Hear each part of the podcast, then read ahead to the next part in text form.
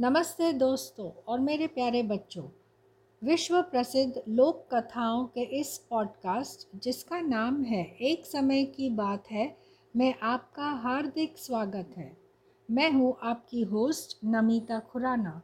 तो चलिए शुरू करते हैं आज की कहानी गधा गधा ही रहा।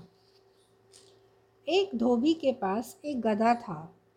वह उसका खूब ख्याल रखता था, मगर गधा दिन पर दिन सूखता ही जा रहा था। किसान ने सोचा कि यदि इसके पेट भरने का उचित प्रबंध न हुआ तो जल्दी ही मर जाएगा। तभी उसके दिमाग में एक नई योजना आ गई। उसने चुटकी बजाते हुए कहा, लो बन गया काम। मैं इस गधे को शेर की खाल पहनाकर रातों को खेतों में छोड़ दिया करूँगा, जिससे वह बड़े मज़े से अपने पेट को भर सकता है। दूसरे दिन धोबी एक शिकारी के पास जाकर शेर की खाल खरीद लाया।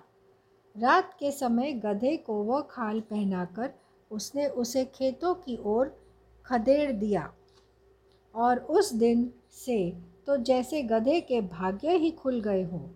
वह बड़े मज़े से रात होने पर खेतों में जाता, खूब पेट भर के खाता और मौज मारने लगा। अब तो थोड़े दिनों में ही गधा खा पी कर मोटा ताज़ा हो गया। किसान उस गधे को जब खेतों में आते देखते तो डर के मारे भाग खड़े होते। वे समझते कि ये शेर है। उस गधे ने इस क्षेत्र के सारी फसलों को नष्ट कर दिया था। एक गरीब किसान को जब सारा ही खेत नष्ट हो गया तो वह बेचारा बहुत दुखी हुआ, और उसने सोचा कि इस शेर को मारे बिना तो गुजारा ही नहीं है।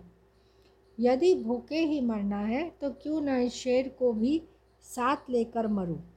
उस रात उसने अपने शरीर पर मट्टी वाले रंग का एक कंबल ओढ़ लिया, उसके अंदर अपना धनुष बाण छुपा लिया और अपने खेत में ही एक कोने में छुपकर बैठ गया।